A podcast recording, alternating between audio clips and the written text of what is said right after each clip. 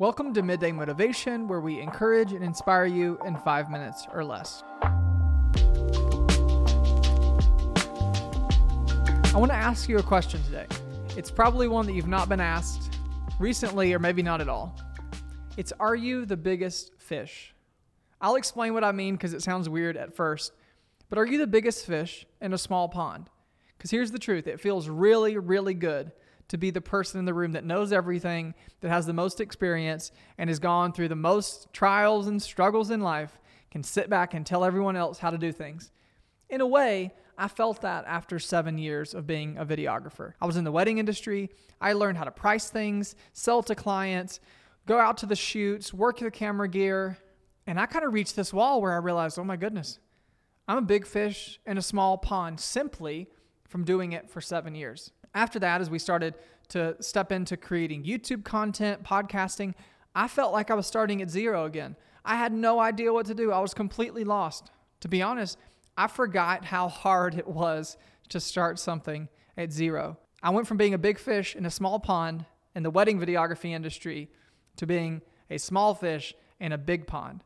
The beauty of that is there's a huge opportunity for learning and growth. And even just for a nice hit of your pride to say, hey, I'm not really that great. I'm not, I'm good, but like, I'm not that great. It's a good thing to feel that sometimes.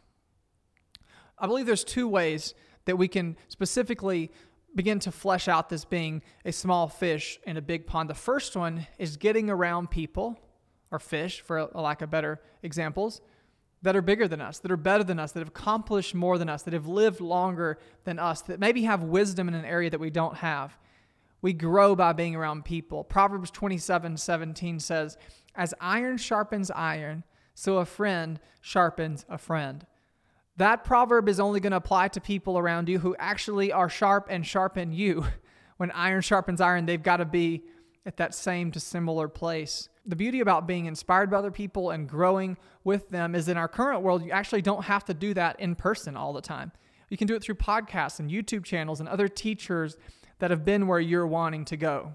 It's also great to do that in person, but I did want to mention that it's possible to happen in many different ways. The second way we begin to progress in this area is by getting into new environments. As we said, the big and small pond. If you want to be in the film industry, you're getting around things that challenge you, whether that be more hands on or observing. You are listening to those podcasts, you are watching things. There's something about putting your feet in the places where these things are happening. When I first started podcasting, I had no idea what I was doing. I got around some people who were podcasting, I got around some people who were doing YouTube getting around these environments, these cultures, they almost have an atmosphere, which sounds super weird. But once you get in those atmospheres and those cultures, you realize that things aren't quite as scary as you thought. When you go to write that book, when you go to start the business, when you go to jumpstart that next idea, you begin to take those steps into those arenas. And you see one thing that's really important to note. You see that other people, just like you, are doing those things as well. Although it's hard to face that reality, it's important to face it and say, hey, I don't want to be the biggest fish. Like, I want to be in a place where I can grow and I can progress as a human, as a creator, as an artist.